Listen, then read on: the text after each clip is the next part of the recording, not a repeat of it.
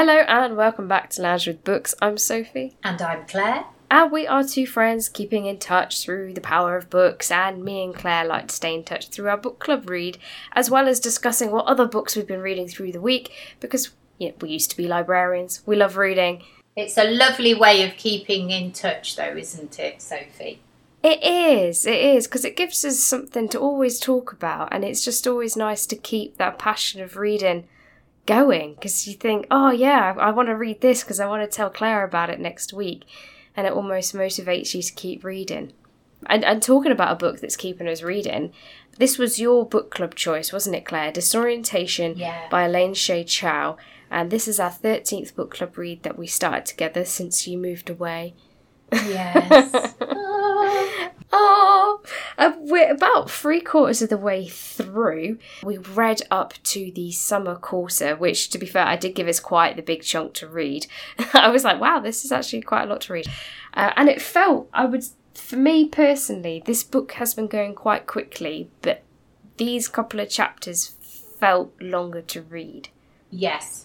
I don't know if it's because the pace slowed or it all got a, she got a bit in her head, so I felt like we were hashing over things that maybe we've spoken about before, and it there wasn't much driving the plot forward. I'm not really sure, but it did feel harder to get through the pages, and I wasn't as eager to find out what happened next.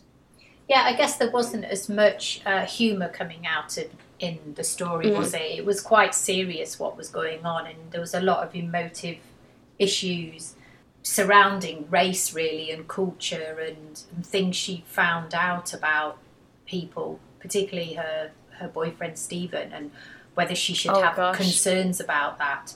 I mean, I I don't know. She got kind of when she went to speak to her best friend and brother, so Eunice and Alex, they had opposing opinions about that.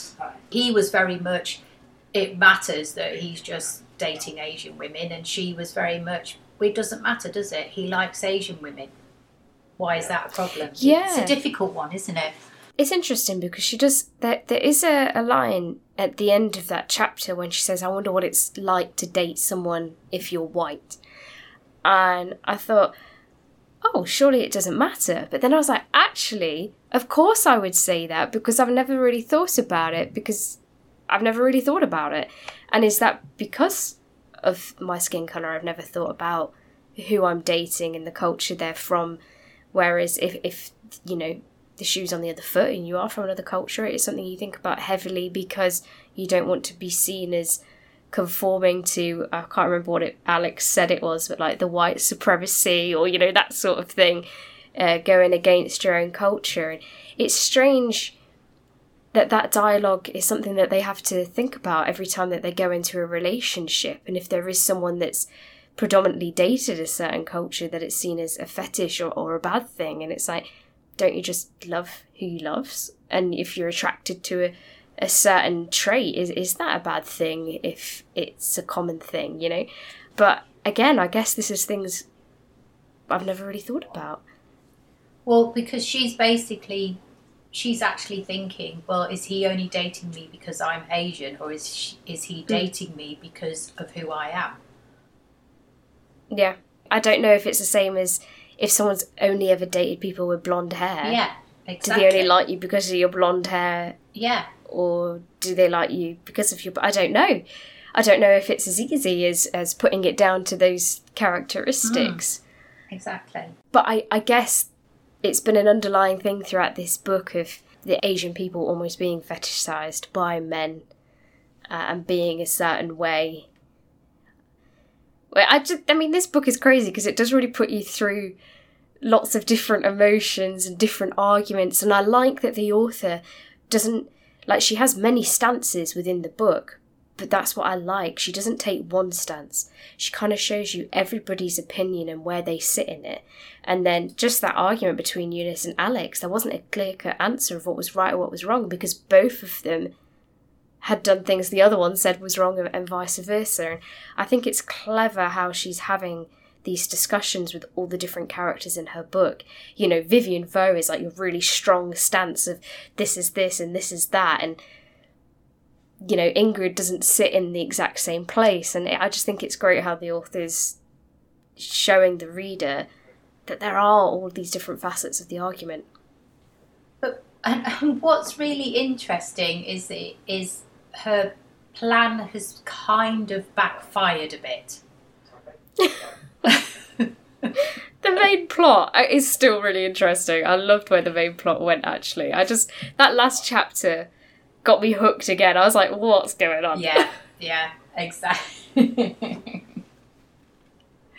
oh, just don't know where it's going really. And uh, she's back. Um, she obviously went back to Darlene as well for her to do. and Darlene actually did her job. That was the shocking part. Yes, yeah, and it's and uh, it's going to be an interesting bit that follows because it's kind of left it on a little bit of a cliffhanger for us to read on, hasn't it? Oh, there was a really nice line I liked, which I thought was really interesting. You know, when she went to chat with Michael. Oh. She went to chat with Michael, and he was like, he still wanted her to do the the the um, dissertation, and she's like looking, yes, looking on at a him. John but Yeah. and she's like looking at him as if to go, Are you serious? You know, do you really, you know, Mm. you really want to? And she put, Ingrid replied, because this was when he sort of said, you know, about the dissertation, I'd rather stick needles into my eyeballs, which somehow came out as, Could I get back to you in a few days? I just have to check my schedule. So she. she was thinking all these things and then actually said said something okay but actually she was thinking you are just a complete and utter idiot isn't she oh, Michael is potentially the worst. yeah you know, he, he has all these lofty ideas, and ah, you're just like, no, Michael, stop it, stop it now. I mean, without giving away too many spoilers, this book is very much like Yellow Face that I read recently. It's got very similar aspects in terms of identity, cultural appropriation, all of those sorts of things. Um, they're very, very similar in, in the stories that they're telling because they're based on the literary world almost, and they're both satirical in the way that they tell them. I think this, I think this book, mm, I think's done it better. I've definitely enjoyed this one a bit more, and I think that's because the narrator is likable, and you you go on this journey with Ingrid, and yeah, I just don't know where it's all gonna go. my question to you is is stephen doing anything wrong do you think with someone else Oh, Stephen is a hard character in this book. I never really liked Stephen. I never really got on board with his No, you- character because you I always found him a bit dull.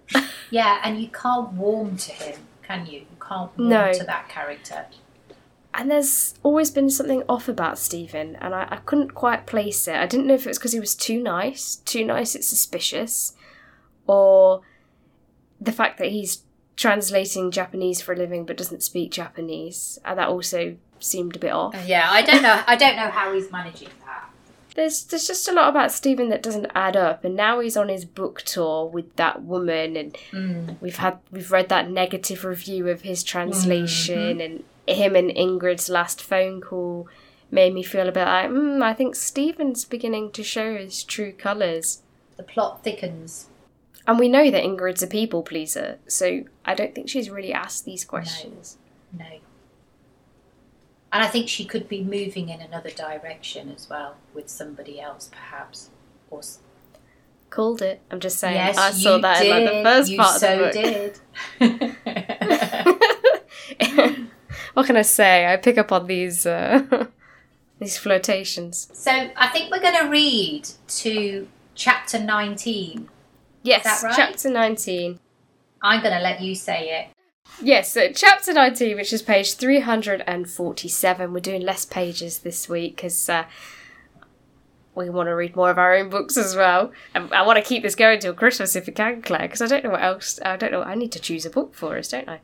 Uh, but anyway, I digress. We're reading up to page 347, which is chapter 19, which is A priori, a posteriori, which is a philosophical term that I did do at university, which means if I have butchered that pronunciation, it just goes to show don't go to university. It does nothing for you. Is that a philosophical statement, Sophie? Do you know what? I guess it could be. It could be. My philosophy is if you can't remember what you did at university, maybe don't go. but you'll never know that until you've been. No. So, ah. oh, what have we been reading? Tell me, Claire. Oh, I finished The Family Upstairs by Lisa Jewell. This was a great book. It- This was a thick book. This was like. I was going to say you read that really like- quick. Oh my goodness. It's like 450, I think it's about 440 pages long. Um, it, the writing was quite big in it, quite small chapters. Absolutely loved it. Real page turner. It actually um, has got a bit of a cult feel to it, which is Oh, great. we I love a like cult. book. The, yeah, love a cult. Just really good characters, and I love the way it it kept dropping back into different timelines and finding out why the characters were the way they were. I don't want to say too much about the story because it, it, you, you give too much away, and I think I've spoken about the book anyway. But it had a really good ending. It ends well. It leads on to the sequel really well. Um, but what I like is it didn't leave it. She didn't leave the end of the book like you have to go straight on to the next book. You can read this book on its own if you want to and leave it there but I, you know, I I'd already got the sequel, so I was quite pleased that I could carry that on. The sequel looks like it's going because I've started that one now, which is The Family Remains, and it's going into some of the other characters that were kind of introduced in the book. So characters that are involved with people that have been killed in the first book. Ooh. Yeah. It's going to delve into that side of the story, I think. Ooh. Yeah. That's exciting. Such a good book. I am so giving Lisa Jewell an overdue. And she gave you a like overdue. on Twitter, didn't she? Or Yes, X she or whatever it's called nowadays. I just think it was great. Really, really good read for anybody who just likes uh, something that's um, it's a bit of it's a thriller, lots of plot twists, lots of really good characters. Yeah, great book. Well, I've I finished the Honjin Murders by Seishi Yokomizo and translated by Louise Heal Kawai, and it was good. It was your classic locked room murder mystery, and it was interesting throughout the book. The characters are always referencing like Agatha Christie, Sherlock Holmes, and they even referenced The Beast in the Shadows, which is the other Japanese classic that I read which is quite interesting. So they're talking about loads of classic crime books in this crime book, Oh. and the story was very interesting.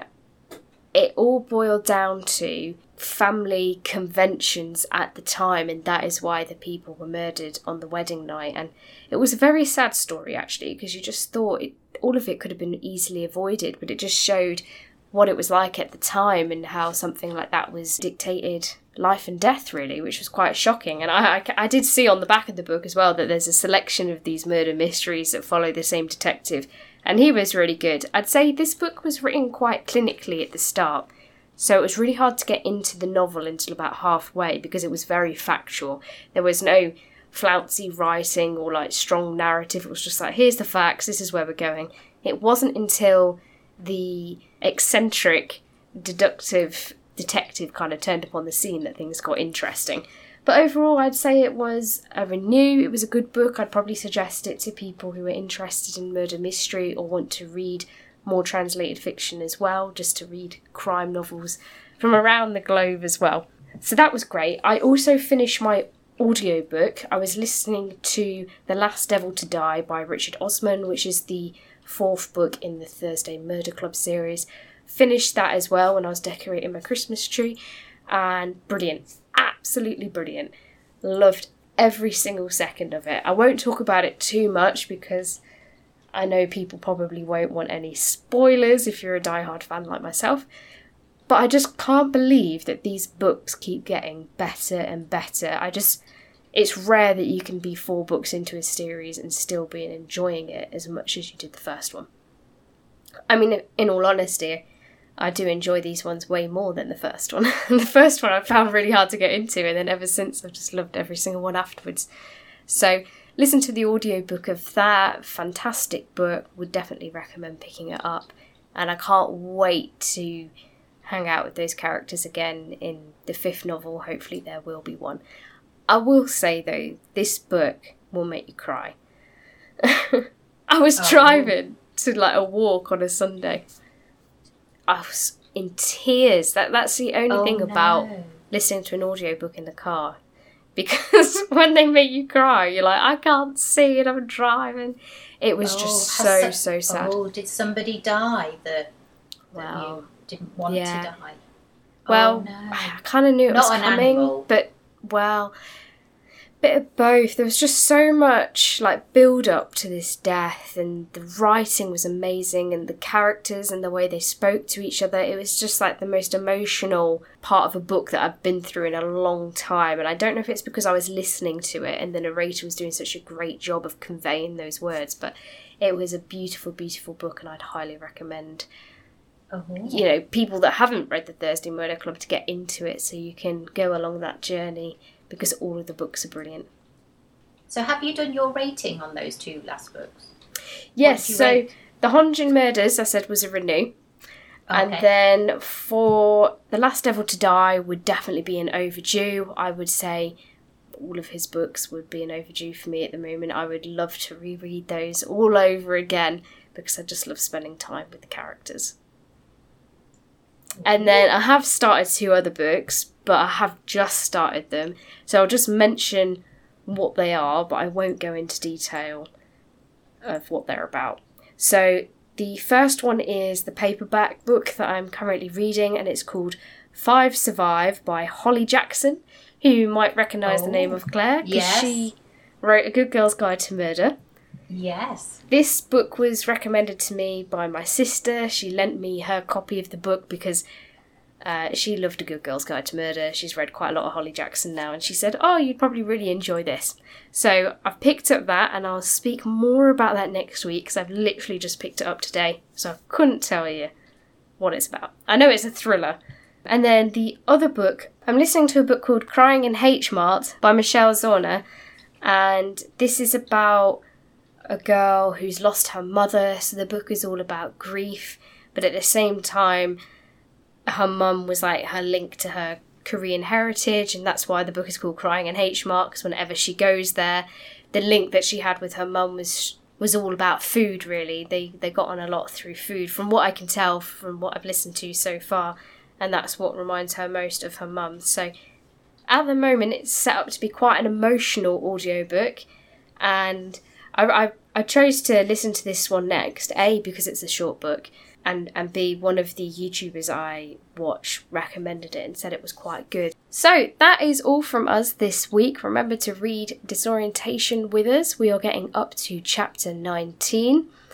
And do follow us on our Instagram at Lounging with Books and give us likes and throw us some comments if you're enjoying the podcast. It is goodbye from me. It's goodbye from me.